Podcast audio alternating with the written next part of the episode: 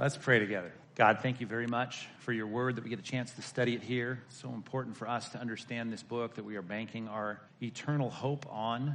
We're grateful for the Old Testament that lays the foundation for the truth of Jesus Christ. And we'll even see that in our books that we cover tonight. We're so grateful for the way you've mapped this all out. As Isaiah says, you know the end from the very beginning. And you're the only person that can know those things. And uh, so we're grateful that we trust in you and you've given us a reliable record of your revelation to us and that we can study it. We can grapple with its challenges. We can uh, bank on its certainties and, and we can learn of it. And like Proverbs says, we need to dig for it as for hidden treasure. As a treasure hunter would go after uh, silver and gold and precious stones, we want to dig into your word tonight. Think rightly about it as we get this overview, this survey of your word. And I pray you would enlighten our minds and give us a great time being refreshed and nourished by the truth of your word in Jesus' Jesus' name, amen.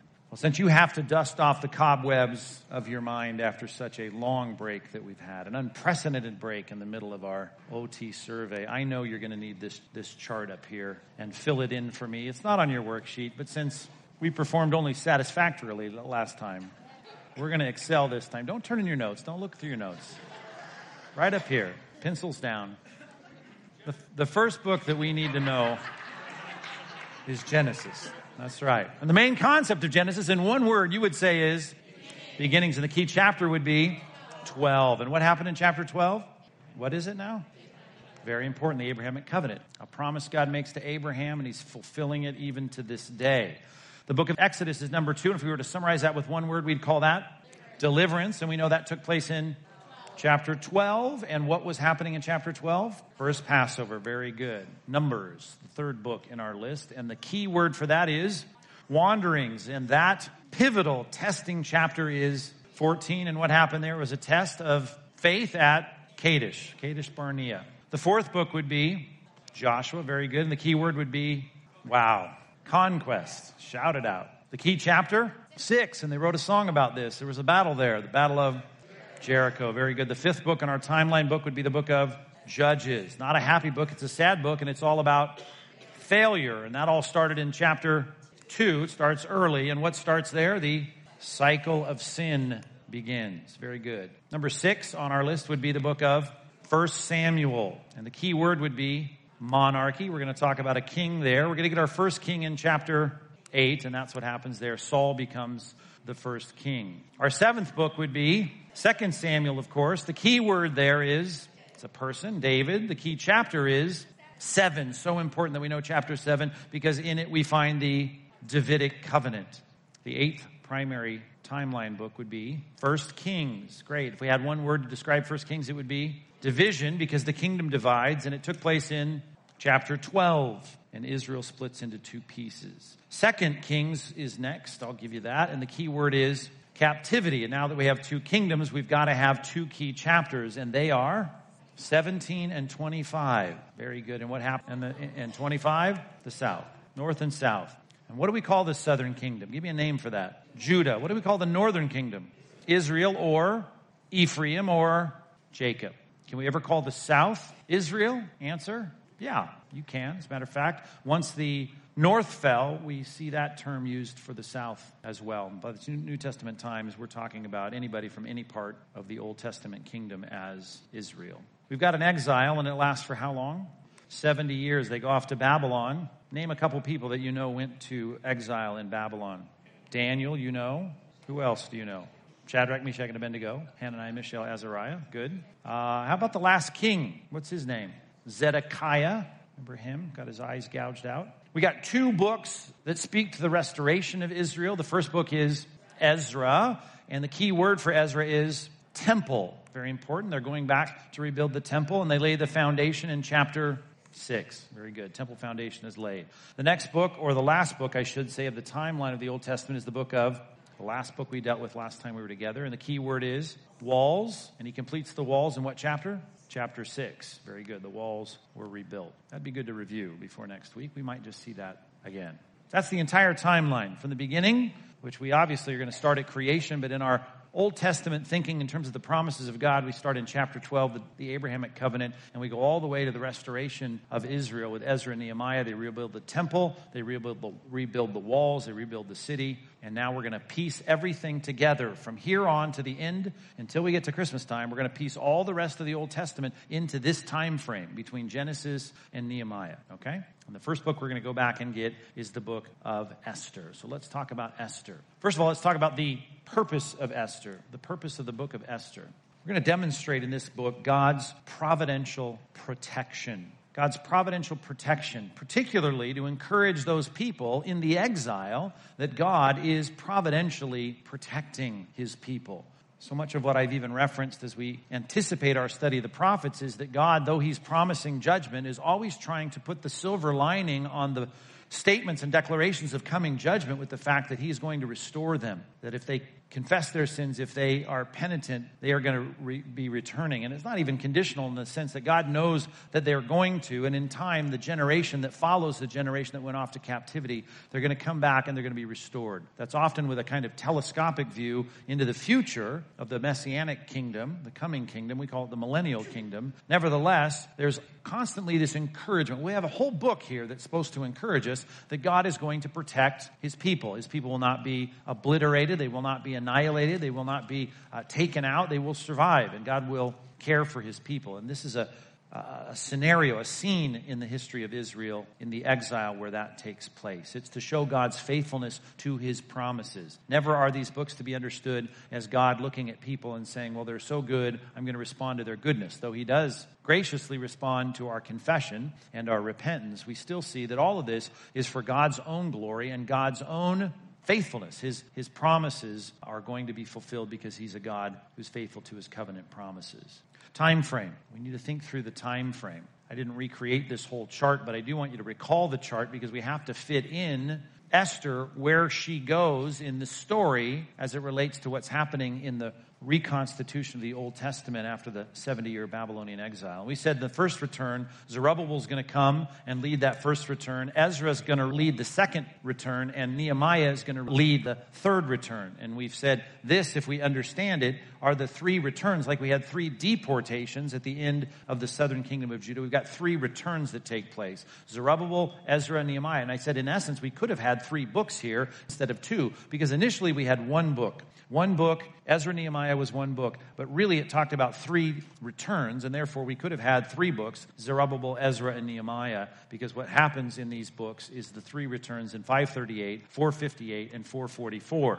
The first half we find in Ezra 1 through 6, the second half in, in uh, Ezra 7 through 10. I mean, the first half of the book and the second half of the book, which is the first return and the second return. Then, of course, Nehemiah gets his entire uh, book here dedicated to him. But all of this was one book. We had a Persian king, Cyrus the Great. And Cyrus was the Persian king when we have the first part of Ezra being written. Zerubbabel is leading that return, and Cyrus is in charge of Persia. Of course, Nebuchadnezzar and uh, his son and his grandson even were defeated and cast out, cast aside, and we had the rise of the Medo Persian Empire. The king that is in the narrative of the second return is King Artaxerxes. Now, we've had two kings in between these two. We had Darius the first, and we talked about this in the sequence of the kings of Persia, and we had Xerxes, also known as Ahasuerus. Ahasuerus, aka Xerxes, came before Artaxerxes, and before him was Darius the first, and before him was Cyrus. So we don't have any of that activity there spelled out because Ezra is trying to give us the first return information, then we have a gap of time, the second return information under Ezra, and the third return in Nehemiah. And Artaxerxes is still on the throne when Nehemiah comes and leads the return. He's the cupbearer, remember, to the king. The decree that first went out to go back under Zerubbabel, Cyrus the king gives a decree to rebuild the temple. Artaxerxes is now the king when he decrees that he's going to provide resources, financial resources, to rebuild Jerusalem. And Nehemiah, of course, gets the go ahead from Artaxerxes to go back and rebuild the walls. That's the time frame. We went through that in a little bit more detail when we were together last time. Esther fits right here, right in the middle between the, the first return and the second return. That's where Esther and her story takes place between these two returns. Now that makes sense if you know the book because we have a king that's reigning that she gets all entangled in the story of, and it's neither Cyrus the king nor is it Artaxerxes. Instead, he's introduced in verse 1 as Ahasuerus, who is aka Xerxes, which is a little confusing, especially because Artaxerxes and Xerxes sound a lot alike. But we need to remember this is taking place between these two returns. So that's the time frame, the historical context for the book of Esther. We've got some key characters in the book. Made this clear already. Ahasuerus is the Persian king. He's also known as Xerxes elsewhere in scripture and in history. And so we need to know he is the one in charge. And right out of the gate, we get that historical connection. Vashti is the queen, and she, in the story of Esther, is the one who's deposed, the Persian queen. And she really gets a, a bum rap because she probably is with adequate propriety, refusing to go and engage in some kind of exhibitionism in a drunken party that King uh, Xerxes or Ahasuerus is throwing. And so she refuses, and uh, that sets up the drama in the story. And we are then introduced to Esther. And Esther is the heroine of the story, the key player the star of this show, a Jewish orphan, and uh, she is ending up this rags to riches story after a beauty contest becomes the queen. Mordecai is a key figure in this story as well. Mordecai is Esther's cousin and also the guardian that's raising Esther because she does not have her parents alive. She's deported, just like Daniel. That's another name you could add to the list of people that are uh, away from Israel. And though some of her people had returned under Cyrus the king and even Darius, we have her still in the Mesopotamian area in Medo Persia. And then lastly, we have the bad guy in the story, Haman. Haman is the Persian official, and he becomes the adversary to Israel, the Jewish adversary, and those are the key players. You've got those five people in your mind, and you understand who they are. You've got all the basic players in the story of Esther. There are our characters. Who wrote the book? We don't know. Uh, it is not stated, and there's no clear indication of this. There may be a couple things people point to. We'll look at one of them here in just a second. But traditionally, people have said we think Mordecai is probably the likely author of the book. At least that's what some people say. Except at the end of the book, he's praised rather highly, and some people would say it doesn't seem right that Mordecai would write all those things about himself, and maybe you've got a case. But the reason people think it's Mordecai is because of the brief little description of Mordecai in Esther chapter 9, verse 20, where it says, And Mordecai recorded these things and sent letters to all the Jews who were in all the provinces of of King Ahasuerus, both, both near and far, and the verse goes on. But it speaks of at least the happenings in that particular chapter when we're having this victory that's, that's about to uh, burst forth. We've got a description of him writing down these events. And so some have taken that to mean if he's doing that and recording these things, either that is the basis for whoever does write this book historically, much like Luke using source material to write the Gospel of Luke uh, under the guidance of the Holy Spirit. Whoever wrote this book, people would say, well, either you utilized Mordecai's record of this or perhaps Mordecai himself was the author. Either way, we can't be dogmatic or definitive about it. We can only say we don't exactly know. The outline of the book and the story of the book. I'll just take each chapter here and work our way through it. And most of you probably know this story. If not, uh, we've got a very interesting situation when Queen Vashti is deposed or removed from her position as the queen. And it takes place, I think, even with some, I don't know, guilt on King Xerxes' part in thinking that uh, he doesn't want to do what he's about to do in deposing his queen, but she has refused to do what he asked to do and he was going to lose face. So he ends up uh, getting rid of the queen. And chapter two is all about replacing the queen. This is the outline. Just we'll just go through every chapter here real quick. And and that's the interesting thing. This girl plucked from obscurity, this orphan who's a a refugee from Israel, is enlisted because she's attractive and she gets put into this uh, beauty regimen and basically a beauty pageant as as crude as that may seem, ape like, nevertheless, that's what, what King Ahasuerus was going to do. And so Esther wins this beauty contest and she uh, becomes the queen. Haman in chapter 3 plots to kill the Jews because Mordecai is refusing to bow down. He's much like Hananiah, Mishael, and Azariah, aka Shadrach, Meshach, and Abednego, who refused to bow down to the former administration of Mesopotamia, the Babylonians, and King Nebuchadnezzar's statue. You remember that in the plains of Dura. They weren't willing to bow, and neither was uh, Mordecai, who's a faithful Jew, not that he's a paragon of virtue or godliness in this book like Daniel. Nevertheless, he's still not going to bow down to Haman, this person, and because of that, Haman get ticked off, and he's now set himself out to kill the Jews. He's even picked a date to do it. In chapter four, Mordecai then says, "We've got to fix the problem. We have a you know, a sword over our head. Dooms, doomsday is coming for the Israelites. We're going, we're going to be destroyed. And so Mordecai says, this is the time. This is the reason God put you in this position of influence to make a difference for the nation of Israel. And so the people of Israel are going to be destroyed unless you intervene. And so Mordecai pushes from the shadows of this unfolding drama and tries to get her to go and intervene and save the Israelites because, of course, she is in a power position in Persia. In chapter 5, she goes about this series of banquets, the Esther banquets, to appeal to King Xerxes or Ahasuerus to go and try and do what she can to save her people. And so interesting, you see all this stuff happening as the story unfolds. It's really a masterfully told tale because, you know, what people don't know throughout the book is, is interesting. And the irony of the book, of course, is the, probably the hook and the tagline of the whole uh, book. One of the, the great things about it, the irony of the book. But nevertheless, there's all of this drama going on. There's a lot of questions about, well, who, who knew what and when did they know it? And in this particular case, you see her being utilized uh, by God to try and appeal to the king. And the king loved her and ended up conceding.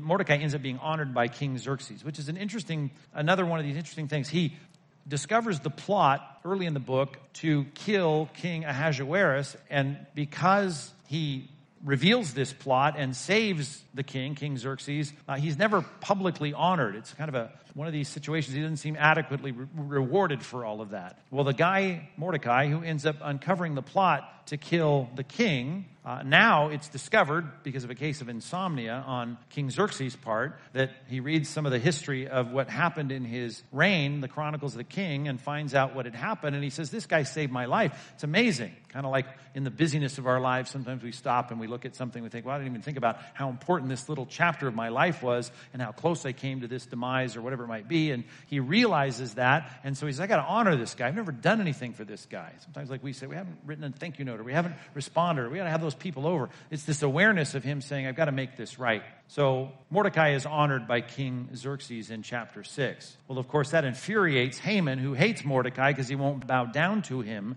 early in the book. And so all the drama that unfolds in that particular chapter of him actually being hung, in part because his pleading with, his emasculated pleading with Esther to try and save his own skin, and he ends up basically uh, insulting Xerxes on every level, thinking that he's groping his queen, and here he is setting himself against the guy who saved his life. The turn of events ends up infuriating Xerxes, and he sends Haman to the gallows, which Haman had actually built so that he could kill Mordecai. And so the irony of that is he's hung on the very device of death that he had built for his enemies. Now, he's already told, because, and you remember this, I think, from reading the book, that you have this uh, law of the Medes and Persians that can't be overturned. It's like you saw even when, uh, when, when the Persian king said to, to Daniel, I've already given my word and given the law that cannot be overturned, that you can't pray. And David then was caught praying because, of course, his enemies were trying to uh, subvert his leadership and, and try to frame him because they didn't like him. They were jealous of him. So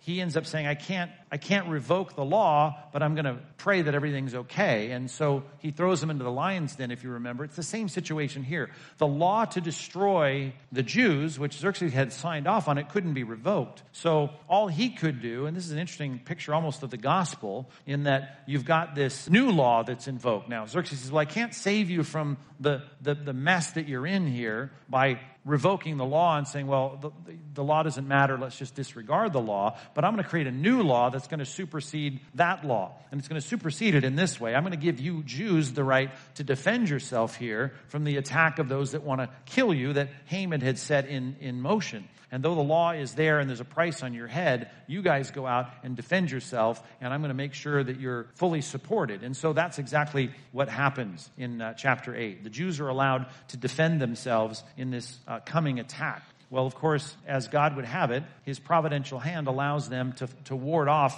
their attackers, and they end up winning, winning decisively, as we often see in the Old Testament, when God is on the side of those who are trusting in him. And as they do, and they recognize God's good hand working through all that had taken place so far in the book, uh, they celebrate a great deliverance and, and, a victory that takes place, and they celebrate it uh, extensively in chapter 9 with some detail described, even about exchanging gifts and giving food and having feasting and all the rest that takes place in chapter 9. And in the end, the ultimate turn of events, this man that was on the most wanted posters wouldn't bow down, uh, was faithful to his convictions, and now all of a sudden he has somehow foiled the plan of those who wanted to kill him and his people. His adversary was hung on the gallows that were made for him. Now he's given a position of, of prime, some some equivalent of prime minister in the nation. He's installed as a national official, and uh, this story ends as a comedy, as it's put classically in drama, in that everything works out, and, and in this case, at least this chapter, uh, they live happily ever after. That is the story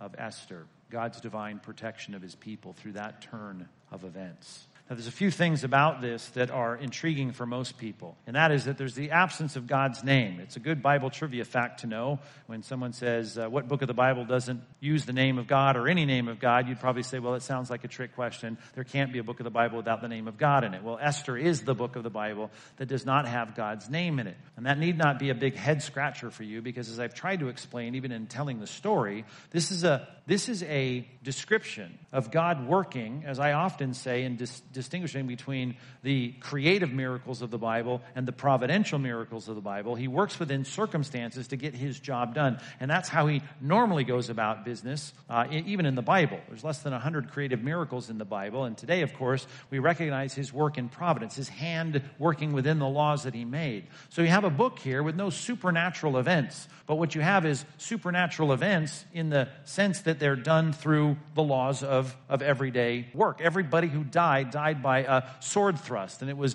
driven by a hand of an Israelite with a muscle on their arm and with strategic planning. All these things took place, and God took all these unlikely events to accomplish his will but it was done without any kind of uh, overt reference to God. And I think that's the whole purpose of this particular book. It's a lesson about providence. And what is providence? Here's what we would call it it's God's secret or invisible hand of provision. No one could stand back and say, Well, I saw the clouds part, or the sea part, or I saw fire come down from heaven. None of that takes place in Esther. It's all the unfolding of everyday events that then you stand back and say, wow, that was such an unlikely turn of events that, that basically responded to the hopes of what the people of God wanted. And even though they're never even called the people of God, because the word God is never mentioned, Elohim, Yahweh, none of it is there. And yet we see that God's people, as they go about their work, and oftentimes with integrity and concern for what is right, they're rooting for the good guys. Uh, God says, I'm going to take care of you. And he does that through uh, invisible means. Now, if you just look for that theme throughout the book, you find it everywhere. Mordecai's good deed was somewhat concealed. It was hidden. It wasn't known until just the right moment.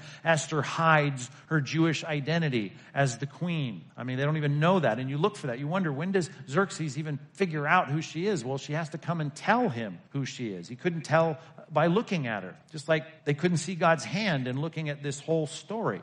Haman hides those. He hides those he seeks to destroy. You've got Mordecai hiding his relationship with Esther. He doesn't even say who he is or how they're related. You've got Esther uh, hiding the reasons for her banquets. And if you do a study on the chronology, there's lots of time between these banquets. And she's not even telling him. If you read the story, like, just come out and say it, Esther. Tell him. And you're waiting for all these things to happen. And yet they all work together without any overt and, and, and visible expression of the kinds of things we want to see. And yet it works out perfectly. And that's the invisible hand of God at work within this book. And I almost think, I'm willing to say, this is a literary device in this book. Recognized by the Jews as God's good hand of providence upon his people. When the rest of the world can't see it, we should be able to see it. And in this book, we see the name of God even concealed and tucked back to where it's not even over, it's not even revealed in the scripture, and yet you can't read this book without piecing together the story of the Exodus, watching Daniel, Shadrach, Meshach, and Abednego. You tie all these things together Noah and the ark and the destruction of, of Sodom and Gomorrah and Lot's deliverance. You see the deliverance just like we've seen in every other passage of the Bible when God is sparing his people and being faithful to his covenant promises. And yet you see it without anybody being able to say, God's hand, God's hand, God's, only God's people say, that was God's hand, God's hand, God's hand. And I hope you see that in your own life, right? I mean, a lot of people can look at your life and say, well, I, you know, I don't see any overt expressions of God breaking through into time and space to do these things. And yet you look back at the providence of your life, the decisions of your life, the circumstances of your life, the twists and turns of your life, and you realize that in all of that, God doesn't seem visibly present, but in the unfolding of the story, you look back and say, God was there doing all of that. What a turn of events that Haman, I mean, this high ranking Persian official ends up with all his hostility toward Israel being the guy who is his destroyed, the people of God spared by a girl that wasn't even identified as a Jewess from the beginning. It's a great story and a great picture of God's invisible hand of providence that all of us sort of recognize. It's the one book in the Bible God's name is not mentioned, and I think purposefully, so that we can recognize God's invisible hand of work providentially in our own life. The festival of Purim, I talked about chapter 9, the celebration. If you are aware of, of modern Judaism, you know that this is a very festive and important date on the calendar in the March, February, March time frame in the Hebrew month of Adar. It's a celebration that is, is celebrated. So let's try and understand a little bit of that. Purim is anytime I said you see a word in Scripture that doesn't seem to be a common word in an English dictionary, and it's got an IM on the end of it, that's the transliteration of the ending of a Hebrew word that's plural, seraphim. Talk about a singular seraph or a cherub, but the cherubim is the plural of those things. Elohim, even that name for God, though that's a bit confusing, is a plural noun. And in this case, Purim is a plural noun, and it's the word for lots uh, which not, uh, which again, you've got to have some biblical background or historic background to understand what that is. The lots are the things that you cast to try and divine the future, which wasn't something just done in Israel. It was something done in uh, the secular nations as well, because in Esther chapter 9, verse 24, it speaks of Haman casting lots. He's going to cast lots in knowing when to destroy the Israelites. And it says in Esther chapter 9, verse 24, Haman, as they look back on it, which is also referenced earlier in the book, but since the celebrations in chapter 9. I'm going to quote chapter 9, verse 24, that Haman, the enemy of all the Jews, had plotted against the Jews to destroy them and to cast pur. Now, it's the singular there, and it's of a Babylonian derivative, but it's ultimately a Aramaic Hebrew word, Aramaic uh, dialect of Hebrew. It's the word it, now translated plural, that is to cast lots, the lots, Purim, plural. And he did all that to crush and destroy the people of God, destroy the Israelites, the Jews. So Pur is the lots, which back in the day would be like rocks with markings on it that they would spill out like dice. And that's, I guess, the modern equivalent of, uh, of a lot is, is modern dice that you would roll casting of lots. We see it in even Acts chapter 1. There's no sanction by God, by the way, to pick a replacement for Judas. Remember that? Uh, Acts chapter 1. It said we only have 11, and God, Jesus always talked about 12. That's a very important number, certainly as it represents the church, as a, kind of a mirroring of what you saw with the 12 tribes of Israel. Uh, we lost Judas, so we need to replace him. Well, God had a plan to replace the 12th apostle, but they cast lots to figure that out, as they saw occasionally in the Old Testament, even the Levites doing such a thing to divine God's will. Proverbs talk about it. You can cast the lot in the lap, but the decision is, is from, from the Lord. Nevertheless, in the ancient Near East, you had Haman, the enemy of God, doing that very same thing. So that's the name, Purim. Purim is the festival. You don't see it back in the law of Moses. You see it instituted now near the end of the exile between the first and second return to Israel, and it is a festival. Today on the calendar, it's celebrated this way in a uh, reflection of what took place in the book of Esther, chapter 9. And that is in the March February March time frame because it's a lunar calendar, it's always shifting. Our Easter is always based on the lunar calendar and the Jewish calendar. That's why our Easter always shifts around all the time. And, and so on the 13th at sunset, you would have an evening here in modern Judaism, you would have a service. You have a service after some fasting, depending on how devout you are. Maybe you'd fasted all day. You come together that night and you read the story of Esther. You read the whole book. Matter of fact, some of the most beautifully decorated uh, scrolls of antiquity, and, and they're festively decorated with multicolor, are done from the book of Esther. And it's a special scroll, and it's going to it's going to inaugurate a festive time for the uh, feast of Purim. But if you just go and look Google image search for scrolls of Esther, you'll find some of the most fascinating and beautiful pictures of Hebrew script and Hebrew iconography, the, the, the, paintings on those scrolls. They would read it on the evening before the 14th and 15th. Then you'd have a two day celebration. You still do.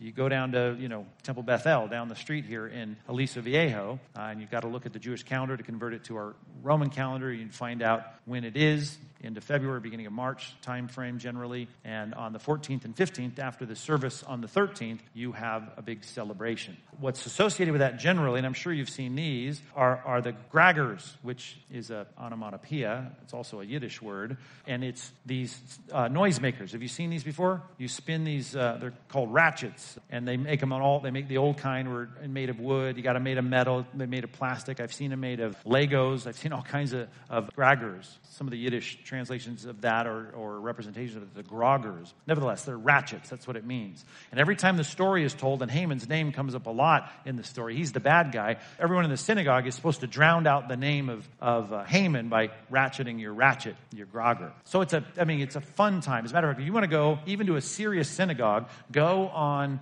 Purim. I mean, if you look, it's hard to look closely at this, but I mean, they got big dice at the front of the, of the auditorium.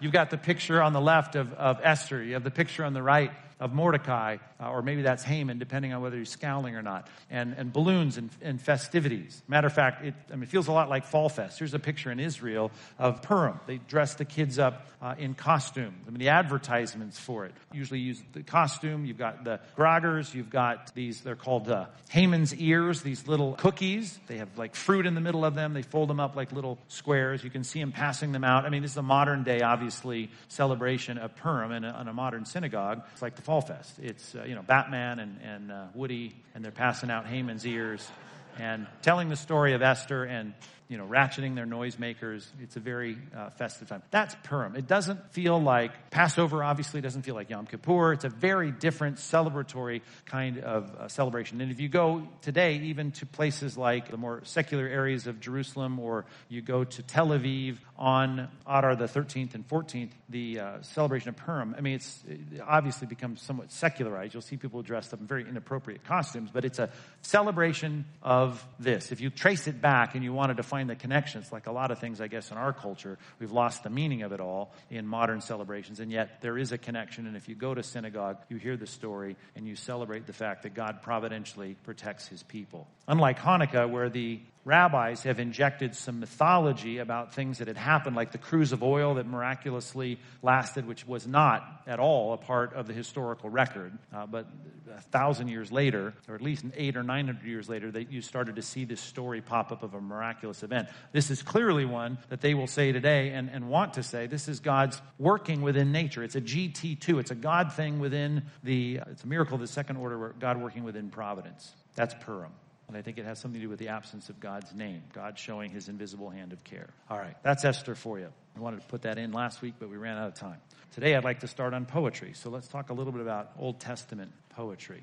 Old Testament poetry. Now, the extent of poetry in the Old Testament is really extensive. It's everywhere. You can start in Genesis and start to find poetry. Lamech's poem or, or song, it's called. Lamech's song in Genesis 8. Uh, Deborah's song in Judges. The song of the Israelites in, in, in Exodus 13. You've got all of these songs that are given to us in metrical sentences. And, and that's how in your Bibles you can tell the difference. Uh, there are some Bibles that will give you different kinds of layouts of verses if they're quotations from the Old Testament. I'm not counting that. I'm not talking about that. I'm talking about when you look through your Bible and you find you've got regular prose, which is normal narrative, and then you've got sections of a lot of white space. Well, clearly, if you go to the Psalms, you go to Proverbs, you go to Ecclesiastes, you got a lot of that. But if you just start looking from the very beginning, thumbing through Genesis, Exodus, Leviticus, Numbers, all of a sudden you'll go from prose and columns of justified text to these indented phrases, these metrical phrases. This is trying to give you a visual clue that we've gone from normal narrative discussion, writing uh, of a literary genre to a new kind of genre that's representing something we call poetry. But it doesn't rhyme. Of course, even if it did rhyme, it would not rhyme in our language because it's not was not written in our language. We'll talk more about that in a minute. But there are six books of poetry. Six books of poetry. You got a lot of poetry in almost every book of the Bible certainly in the Old Testament, tons of it, particularly in the prophets, filled with poetic statements. Uh, and, and all the way from Genesis to Malachi, you find poetic statements. Genres. A genre just means a kind of literature, a literature that's distinct in trying to communicate differently than others, which, by the way, it's usually terse, it's usually short, it's usually imaginative, it's usually emotive. It's trying to uh, emote kind of, of, of inner response, an emotive response, an emotional response. Not always. We'll talk about one exception to that. But that kind of communication you've got in an, entirety, well, with little exception, six dire books of the Old Testament. So let's walk through them. I, I know you know them all, uh, and you know five of them very easily because they all they all link together in the Bible. Job, which is going to deal with, just in essence, take the 30,000 foot overview, the problem of the righteous suffering. You got the problem of, of righteous people suffering. That obviously is what the book of Job is all about. And it's an entire poetical book that is given to us, not in prose, not in just straight narrative, although we learn the narrative, we hear the narrative, we see the narrative, but it's given to us in poetic form, as a poetic genre, a, metrical structure. Psalms, of course. And in four words, I can summarize it this way that's the hymn book of Israel, it's the song book of Israel. That Greek word, that's what it means songs. That's what Psalms means. Proverbs, Proverbs is helpful. It's a title. We even use that word outside of the Bible. Proverbs are, are these terse statements of wisdom to live by. Proverbs. Short, pithy, clear, concise. Here's how you ought to think. Here's how you ought to live. Wisdom to live by. Ecclesiastes. Ecclesiastes. If I were going to summarize this in one phrase, I'd say the lessons of godless living. We've got an entire po- poem for chapters and chapters, what, 13, 12 chapters of poems about godless living, life without God. Of course, it's trying to give us a lesson and all that, and sometimes we teach by giving bad examples, and so you have that in Ecclesiastes. Song of Solomon, a much debated book. We'll look at that, Lord willing, next time. Uh, is all, all, about the gift of, of marital love. People have really struggled with trying to interpret that book, and we'll try to tackle that briefly next time. Song of Solomon. Today, I hope just to get through Job and Job and Psalms. There's one more. What is it? Job, Psalms, Proverbs, Ecclesiastes, Song of Solomon. What would it be? Do you know? Think. One book full of poetry. Lamentations, very good. The book of Lamentations. Profound grief. And I'm going to add these words with hope. It's a poem of grief. It's a lament, which is aptly named. Lamentations is a lament. They're grieving in the book. Or they say he's grieving because who wrote Lamentations? Jeremiah. Jeremiah is la- lamenting the fall of Jerusalem and the trampling of the holy place by the Babylonian soldiers and Nebuchadnezzar as the leader of Babylon. Lamentations. But there's hope Great third chapter of Lamentations, great book. Job, Psalms, Proverbs, Ecclesiastes, Song of Solomon, Lamentations. These are the six books of poetry in the Old Testament. Classes of Hebrew poetry. We need to think this through now. There's lyrical poetry, lyrical poetry. Like I've said, the song of Deborah, the song of Lamech, the song of the Israelites after the parting of the Red Sea. These are lyrics given to us, metrical lyrics, to be sung with music phonically, to hear music, to, to guide us in the singing. Which, by the way, please keep in mind that the songs of the Old Testament would sound nothing like the songs of today. We've not even had our tonal scale I know you think you know what the music in heaven is going to sound like, but it would sound very bizarre to those of most of church history and certainly the Old Testament. That's a whole other discussion. But music, uh, there's so many opinions about music because it's such a, a, an emotional expression of human experience. But you need to remember that the music itself would sound so different. You can go to some parts of the world where we're not working on the same tonal scale that we have now since Bach Bach's day. Uh, very, very, ch- it's changed very much. Nevertheless, lyrical poetry is the first kind. Then there's didactic poetry. I was reluctant to use that word, but we use it enough around here, I guess, for you to understand what it means. It's a Greek word for teaching. It's uh, teaching, it's lessons, it's exhortation, it's instruction. Didactic poetry is trying to give you some kind of, of lesson. Change your thinking, change your mind, change your behavior. Didactic poetry. Lyrical, didactic. The third class of poetry in the Old Testament is called prophetic poetry. And this is interesting. There's something so special about the words of God coming through the prophets that this is given to us in metrical form. You see this throughout the, the prophets. And that's why we have so much white space there as you look at the layout of these terse statements coming from God. The prophets, when they say, Thus saith the Lord, to use the King James phrase, Thus says the Lord, that what comes next is given most of the time in metrical form as a revelatory statement. It's God's revelatory declarations given to us, not the way you would normally speak in, in prose, or write in this case, this literary genre of poetry. So we'll look at how this can work and the types of it, but the classes right now is what I'm concerned with. Lyrical poetry, what's that? kind we're going to sing. Didactic poetry, the kind you recite, usually given for memorization purposes to be able to teach other people. Prophetic poetry, it's the way God chose to speak directly through the prophets in this, this metrical form. Then there's a lot of grief poetry. It's almost like when the words get super duper important, they become, you know, they, are phrased this way. Grief poetry is obviously, self-explanatory, but they're earnest expressions of sorrow. When you get to that place, so often in the Bible, even when you're not in these books of poetry, you can often find people in their pain breaking out in Scripture in these metrical statements. And we'll look at what kinds of poetry they are, but this is the category or class of poetry, and that is the expressions of sorrow and pain. We see a lot of that, of course, in the lyrical poetry. In other words, these can overlap. Lyrical poetry in the Psalms, for instance, so many of them are lamentation psalms. They're psalms of people expressing great grief.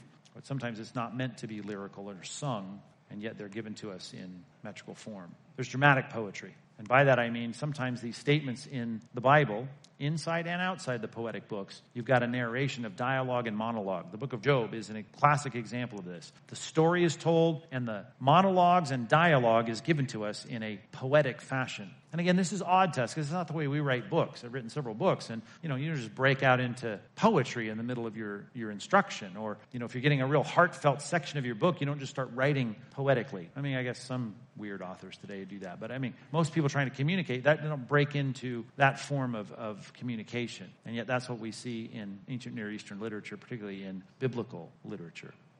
Good? You got all that? Talk about now the nature of it. What does it look like? What is the basic fundamental definition of what Hebrew poetry looks like? Well, here's the word, of course, probably not new to most of you. It's the word parallelism. And in a sense, it's the same word you could apply to most of our poetry today. I know there's many different classes. You go to college, you learn about, you know, different kinds of, of poetry. I took some of those poetry classes, maybe one, I don't know. But this word could fit. But it fits this way in Hebrew literature. It's what I like to call logical rhyming. It's logical rhyming, not phonic rhyming. There is a mental ringing and a, a mental connection from line to line in the metrical form. These terse, emotive, creative statements, they're put down for us to rhyme mentally, to rhyme logically, not phonically in my ear.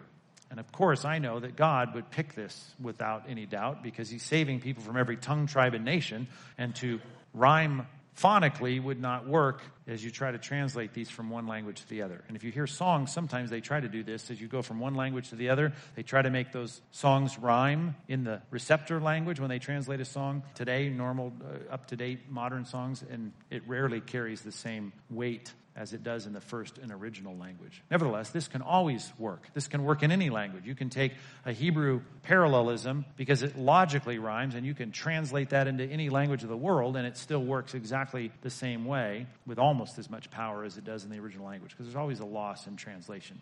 Nevertheless, it's a great way for God to work and communicate. Now, there's different kinds of parallelism. This is the most common that you'll see, at least the most familiar. Synonymous parallelism. Synonymous parallel. Let me give you an example of this from Psalm 3. I just picked a real simple one here. Psalm 3, verse 1. Oh Lord, how many are my foes? You'd say right away, well, this is a, you know, a, a, grief psalm. This is a poem of, of, of lamentation. You're right, it is. And he starts with, man, I got a lot of enemies. Okay, well, we're going to logically rhyme that in the next line here with, man, I got, I got a lot of enemies. That's the concept. It's just synonymous parallelism. Oh Lord, how many are my foes? Many are rising against me. Now, again, you lose a little bit sometimes because in English, you oftentimes don't have the kind of, of, of Sometimes I'll find English translators translating words like many. In this case, I didn't check it. I'd have to look it up. They'll translate the same English word in both parallel phrases, and yet in Hebrew, you might have two different phrases there. Not a, I mean, I assume most translators are trying to avoid that. Nevertheless, you have that. And occasionally, by the way, you do have phonic rhyming. You have a lot of play on words in the original language we miss in our translations because sometimes they sound alike, but they're not trying to rhyme the way we rhyme with that ending and that phonic rhyming at the end of phrases. Nevertheless, there is some interesting play on words and sound alike words that are used to, to make a clever point. You get this. It's all over the Old Testament. Synonymous parallelism. Antithetic parallelism is the next one, and it's very simple and easy to understand. Antithetic parallelism, we're just contrasting things here. We see this all over the Psalms, all over the poetic books. Psalm 90, verse 6. Speaking here of life, this is the oldest psalm in the Psalter. And this old psalm says, In the morning, speaking of life and people who are alive, it flourishes and, and is renewed like young people. They, they seem so healthy. They seem so vibrant and full of energy. Well, in the evening, it fades and withers. And you got all the old people, and they're dying, and they're weak, and they're hurting. This is the picture of contrastive parallelism or antithetic parallelism. And you find it often in all in all poetry, whether I'm reading a poetic statement from Nahum, whether I'm reading a poetic statement from Isaiah, a poetic statement in Genesis, or a poetic statement in one of the six Hebrew Old Testament books. Contrasting, antithetic parallelism. Could have used contrasting parallelism. I probably should have. Don't always follow the standard words. And here's a good example of that. Is my word I like to use. Telescopic parallelism. Telescopic parallelism. Usually they call this synthetic parallelism, something else, but I don't think it communicates as, communicates as well as telescopic. When I think of telescopic, you think of that telescope, or maybe one day they'll talk about the those little lightsabers you buy at Disneyland or Knott's Berry Farm. It goes chung chung chung chung chung. That telescopic sense of you've got it contained, and then it goes out further, then it goes further, then it goes further. That kind of telescopic image is what you should have in mind when you think of this. And one of the classic ones, and I love this. This is such a preachable and clever verse in the Bible. Psalm 1 1.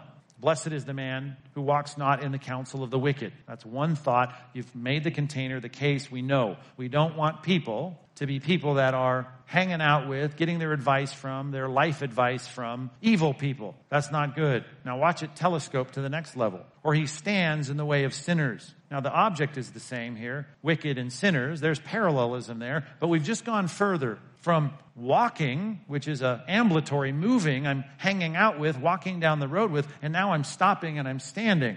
And I'm standing there like I'd be standing if this was the entryway to a sinner's house. I'm not just walking home with someone. Now I'm standing in their front porch or in their walkway and I'm, I'm now hanging out with them and I've stopped my forward progress. Then we telescope it even further or sits in the seat of scoffers. Okay, we got parallelism, the wicked, the sinners, the scoffers. There's synonymous parallelism, but this is a telescopic parallelism because we've gone from walking with and hearing them to standing with, embracing and, and hearing what they're saying, absorbing what they're saying. And now I'm sitting in their seats and these are the people that are evil, they're sinners, they're scoffers. You look for that in Scripture and you'll see it a lot. The Hebrew parallelism of poetry going from a statement that goes to the next level, to the next level, to the next level. Sometimes it's just two parallel statements. Sometimes, like Psalm 1, it's three in, in one sentence. You see that, telescopic. I don't think synthetic is as good as telescopic, but I grew up in school, they teach a synthetic parallel, telescopic parallelism. Much better, in my opinion. Then there's illustrative parallelism illustrative parallelism. And they have all kinds of different names for this one, but I think that's the best, simplest, most self explanatory way to label this. It's a kind of parallelism in Hebrew literature that simply illustrates. Psalm 42 1 is a good example of this. We're just showing an analogy. Sometimes they call it analogous parallelism. You've got, as a deer pants for the flowing streams. You know the rest of this. So my soul for you, oh God. I long for God. Here he is in the best moment of his spiritual life, I suppose, as he's feeling good, prayer life, Bible study. Man, I want, I want more of God. That's like a deer that's there licking up the, the, the brook of the, the cool water of the brook, wants more and more and more. Here he is saying, like a deer, so I want. It's poetic, it's creative, it's emotive, it's parallel, but it's a parallel not of contrast. It's not a parallel of just straight parallel. It's uh, an analogy, an, an illustration, an illustrative parallelism.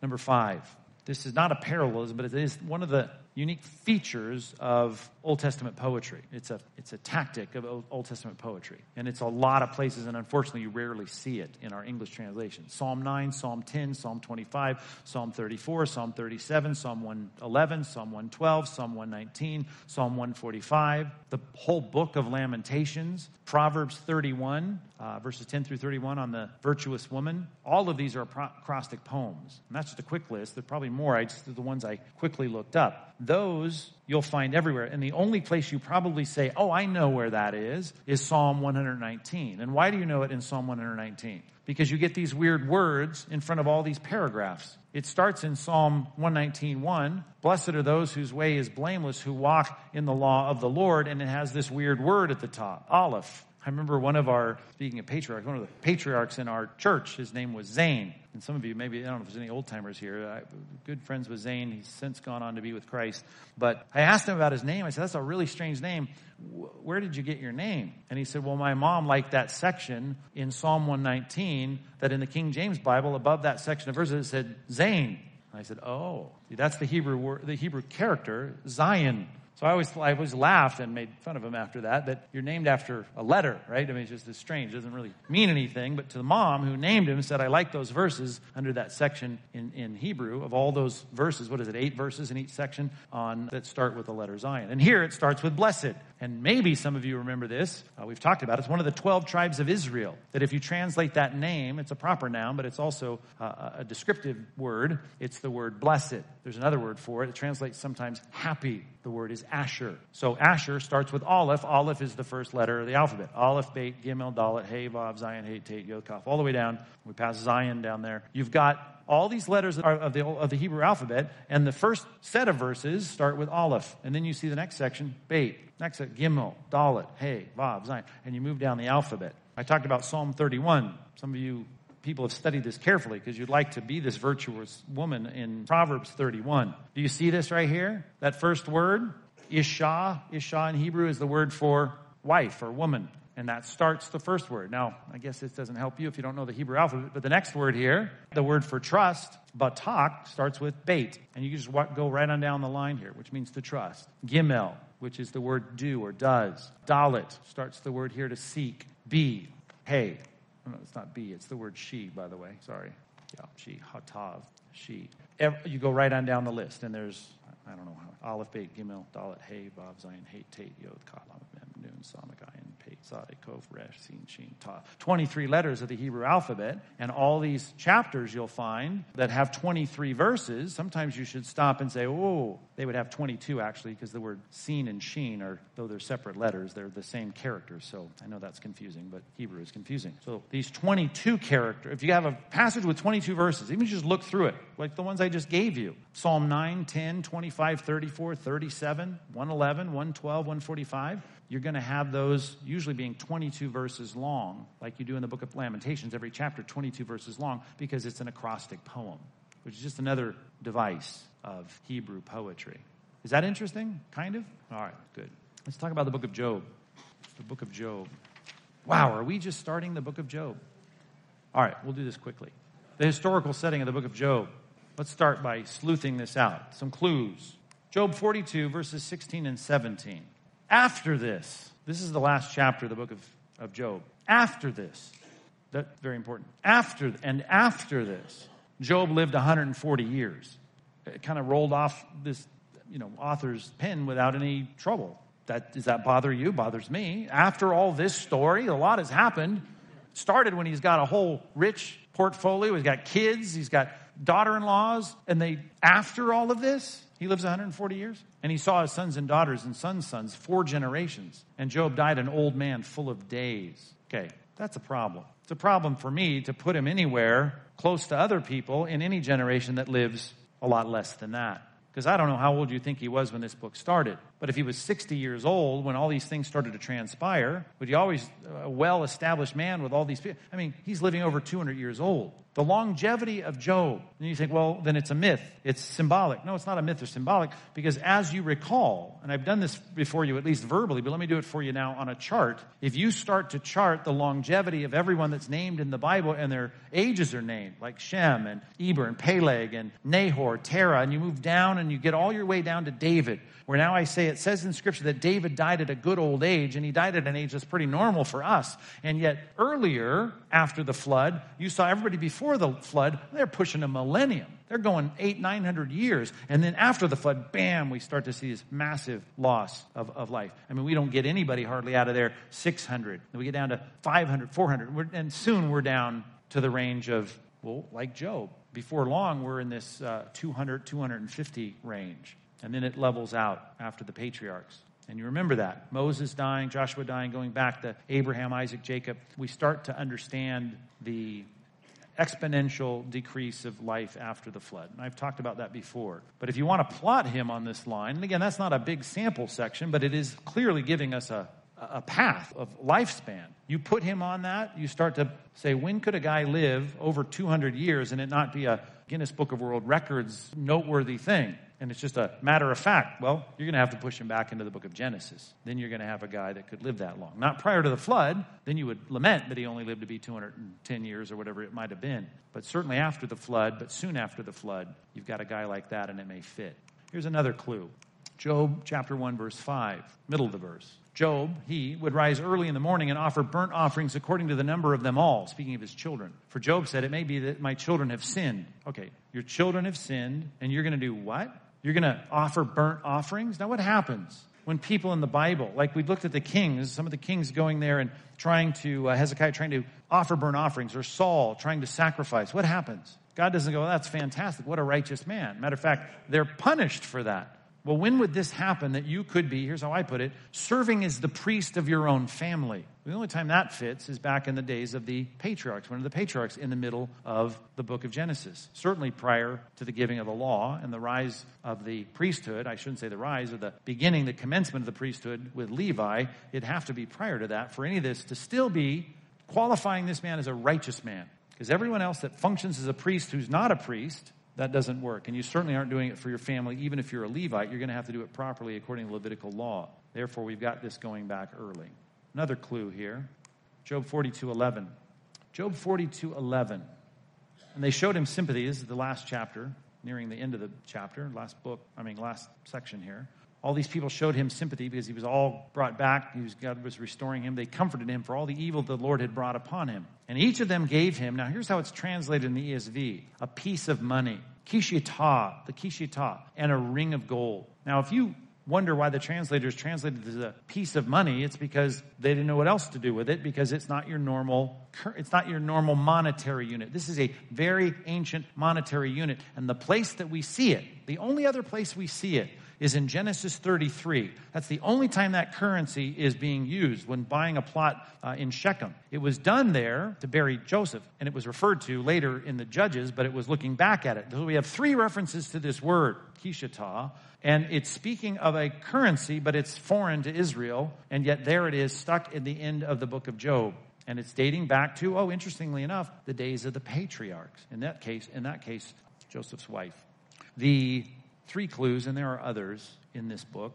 You've got a strong case that the historical setting of this is taking place in the patriarchal period. The patriarchal period is from Genesis chapter 10 to Genesis chapter 40. It makes sense that that's when all of this took place.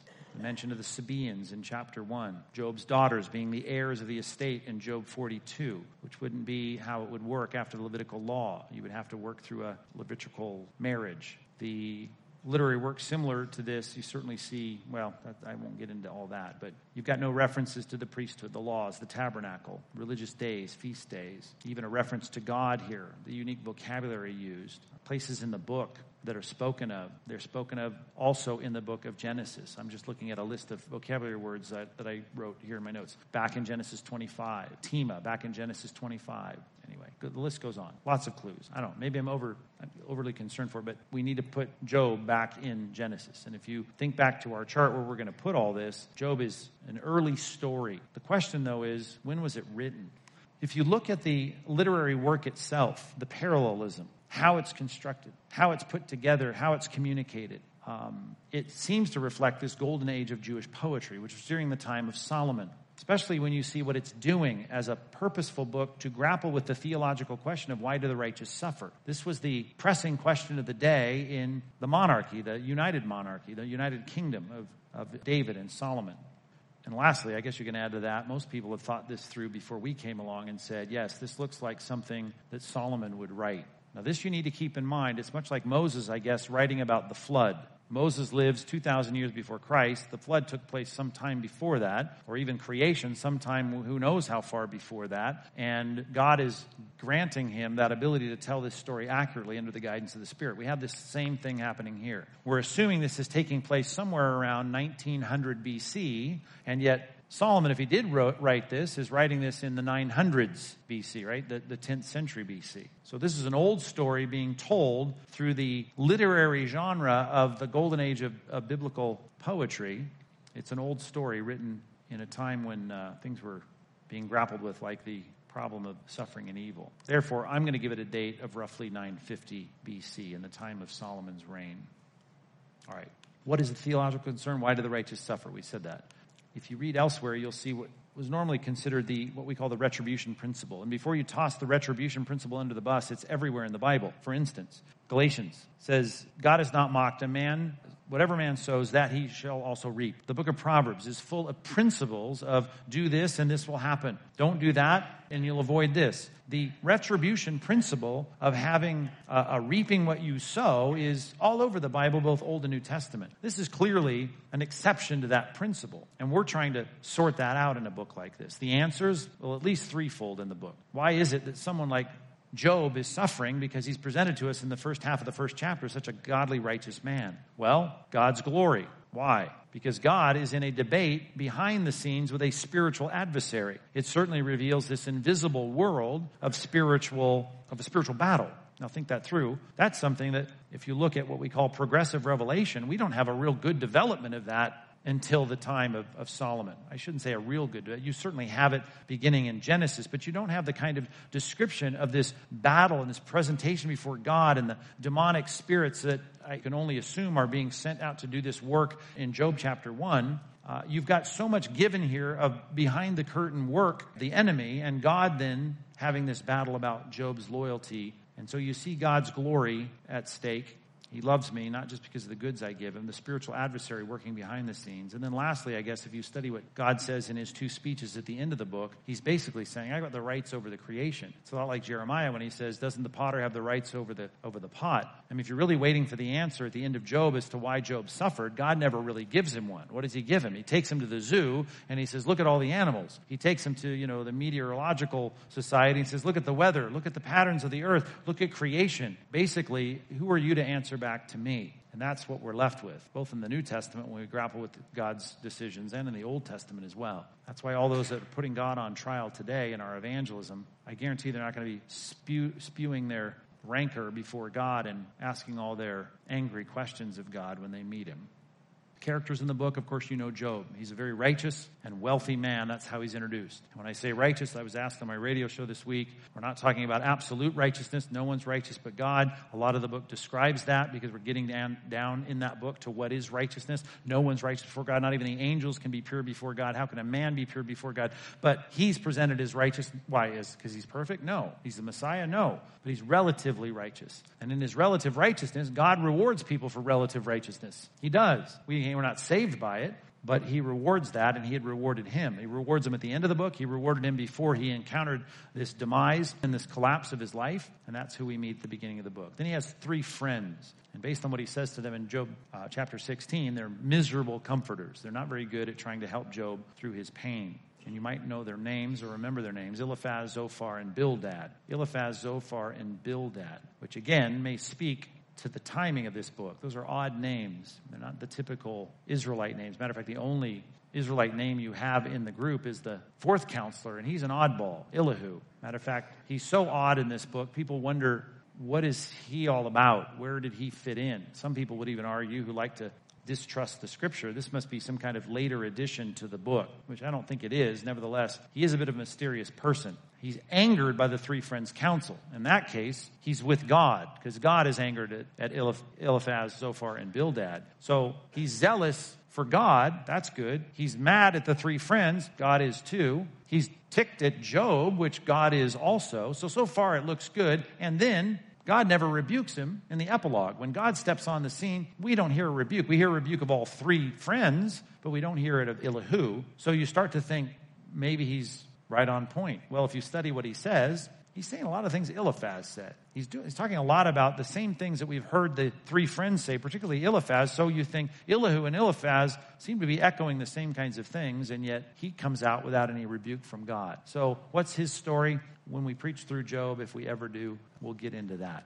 I think it's original to the story. I don't think it's a later addition, as some people suggest, but he is a bit of a mystery as to what we are to make of him. His speeches are in Job 32 through 37, which I think I give you. I'm about to give you an outline. Here we go. Job's adversity, chapter 1 and 2. Everything collapses. He's doing so well. He's so righteous. Satan says he only loves you, God, because you give him all those gifts, which I hope is not true of you And initially, it wasn't certainly true of Job, and I don't think it was true of Job at all. He does get frustrated and angry at God, but at least initially, he says, God gave and God takes away, which, by the way, I dare you to think that way. That's very difficult. All the things God gives you, you get very possessive of. If He takes something from you, the Bible says it was not yours anyway. What do we have that we did not receive? If everything God gave you, He were to take away.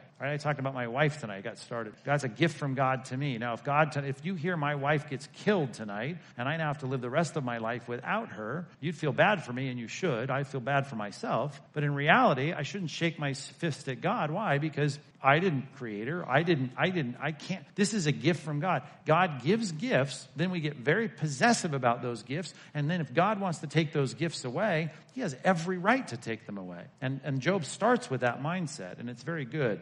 It doesn't last. Matter of fact, in chapter 3, he's lamenting his own life. He's wishing he weren't born. He's got a death wish in this chapter, which I understand and we can all identify with. But he deteriorates pretty quickly after the second chapter. And it doesn't help when his miserable comforters pop into this. And again, I say in chapter 16 is when he says that, right in the middle of the dialogue with the three friends. They speak, he responds. The next one speaks, he responds. The next one speaks, he responds. Then we have that strange inclusion of Elihu's four speeches in chapters 32 through 37. And then God comes on the scene. And as I said, he takes them to the zoo. He takes them, you know, to the, the uh, astronomer's telescope. He talks about creation, and, and God basically puts him in his place without ever answering his question. Although at some point, Solomon, as he tries to describe all this, if he in fact is the author, gives us a sense of some of the things behind the scenes. Nevertheless, Job is never privy to that in the story, at least in the narrative of the, of the text. Nevertheless, he repents. He puts his hand over his mouth at the end of the book, and God restores him. So it's a big, fat detour in his life. And he is still grieving the memory of his children that died, and yet he's given more children. All of his stuff was stolen by the Sabaeans, and yet he gets it all back. All of his stuff was destroyed by the whirlwind and the storm, and yet he gets even more back, and he's revered even more than he was before. But it all was part of his understanding God's greatness and glory. He repents. Not the fact, not, and I don't mean that, that he caused any of this initially. I'm just saying he repents at his response to, to how this all unfolded. The Psalms in 10 minutes. Authors 50 anonymous Psalms, no telling. David, of course, has the lion's share, or at least attributed to David, as the heading over these Psalms, 73. Asaph comes in second here, for those that have been identified, and Asaph is one of David's chief musicians. He's got 12 that are ascribed to him. Sons of Korah. I know when you think of Korah, you think of those guys in Numbers who were the re- rebels against uh, Moses, but these are the musicians like Asaph. Asaph was a chief musician. Korah was, uh, the sons of Korah were those leading uh, worship in Israel in David's day. Solomon, of course, David's son. We have two from Solomon. We have one from Moses. That's the oldest psalm. I said that earlier. I quoted that contrastive parallelism antithetic parallelism. That was Psalm 90, the oldest psalm. That had to happen in the, well, we'll look at that. I think I give a time frame here in a minute. Heman, which is the uh, another man from David's day. Several people in the Bible name that, but the one we're talking about here, along with Ethan, several Ethans in the Bible, handful of them, I think, three or four. But this one is the one during David's reign. So that gives us a sense that we're with sons of Korah, Asaph, David, Solomon, Heman, Ethan. That's the majority of the Psalms. Fifty of them have no indication as to who wrote them. This is the songbook of Israel, as I said. The tradition is that, I should add this, that Ezra, they say, after the Babylonian captivity and the return to Israel, some believe he was the compiler of all these, and maybe the one who even helped with the superscriptions and telling us who, who did what. I have no comment on that because we have no proof of that, but that has been the tradition, people have said. The dates. The earliest, of course, is Moses. When did that happen? During the wilderness wanderings. That's in the 1400s BC. Most of them, as I said, were David, Solomon, sons of Korah, Asaph, Ethan. These guys were in the United Kingdom 1050 to 930. And the latest are a couple of the post exilic songs, and that's in the 500s, the 6th century BC. Wanderings, United Kingdom, post exilic period. Sub collections, you're going to have to abbreviate this, goes quick. Simple, logical, easy. Broken into five books 41 Psalms, the first 41, book one. There's no grouping to that. There's no deciphering what how those fit together. Some people try. Book two, this is where you have the songs of Korah. It's called the Miktam songs, which probably refer to some kind of literary or musical device of some kind. 31 of those in the second book. Book three is Psalm 73 through 89. You'll see these marked off in your Bible, by the way. You'll get to Psalm 42 and you'll go, oh, this says book two over the top. What does that mean? Well, that means we're done with that potpourri section of Psalms. Book three, all the Psalms of Asaph are in this section with a few added on at the end. Psalms of Asaph are 73 through 83, I think it is and then you get a few Psalms after that. Book four, remember that starts with Moses, so there's some logic to that, at least in terms of, oh, there's the oldest Psalm starting the fourth collection. Beyond that, I can't give you any designation of any assurance as to why those go together. Again, that's why people think there was a collector or compiler that put these together, and there was a reason that they were put in these collections. Some say just for the sake of the length of them. That may or may not be true, but then book five, Psalm 107 to Psalm 50, Psalm 150, that's 44 Psalms. And these are we call the Hallel Psalms or the Psalms of Thanksgiving and the Hallelujah Psalms, the Hallel Psalms, the Pilgrim songs are in here. There's a variety of these seeming congregational worship songs here, 44 of them at the end of the book. And if you add those numbers up, I hope that's 150. 41, 31, 17, 17, 44 equals 150. There is a Psalm 151 they found in the Dead Sea Scrolls, interestingly enough. There was more copies of the Psalms in the Dead Sea Scrolls they found in 1947 and following, the years after that, than any other book of the Old Testament.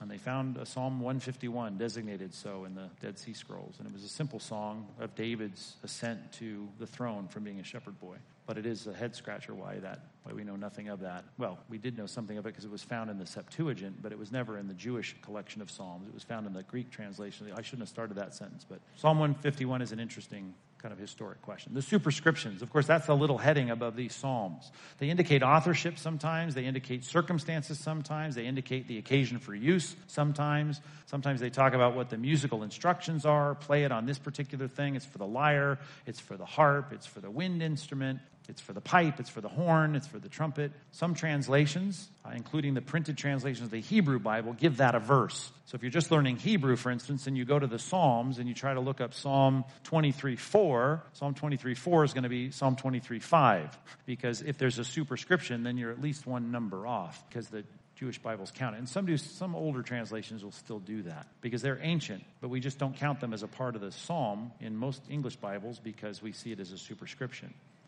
You got that, got all that? A lot of weird words, things we don't know. Do it according to the the goats of whatever or the grazing lilies or i mean these clearly were musical terms that were understood. Even the word selah we don't quite understand. We don't know what it means. It could mean a musical interlude. It could mean a pause. It seems that you can look at how it's done. And some of you even said the superscriptions aren't superscriptions they're subscriptions.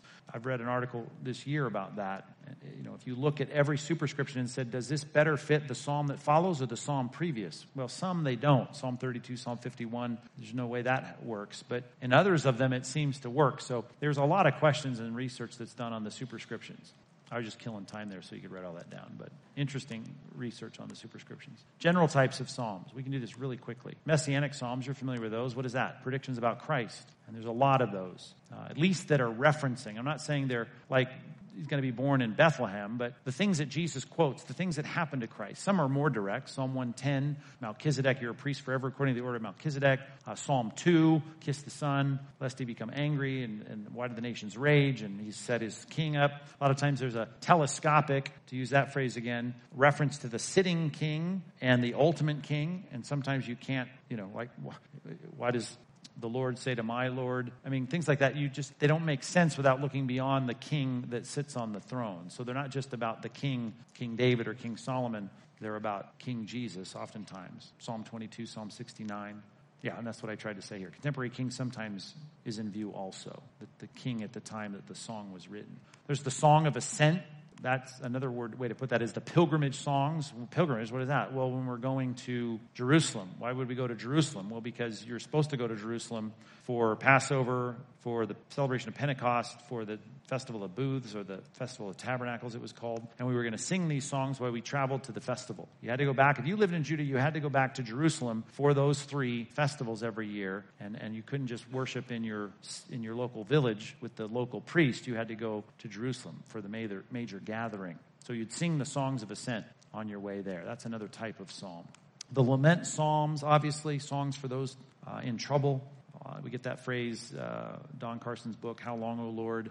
We see that in the book of Revelation as well. But the crying out to God, I'm in trouble. How long are you going to wait? I'm crying out to you all day. I can't hear you. Why you're not answering me? Uh, these are the songs that are cries to God for help. And sometimes they're very dark. Matter of fact, that's why I think we identify with them so much when we're hurting. We go to the Psalms and we say, I'm hurting so bad. I feel like my prayers are bouncing off the ceiling. We go to the Psalms, we see godly people having the same experience that we have in their pain, God protracting their pain and delaying their salvation, and we can identify with those.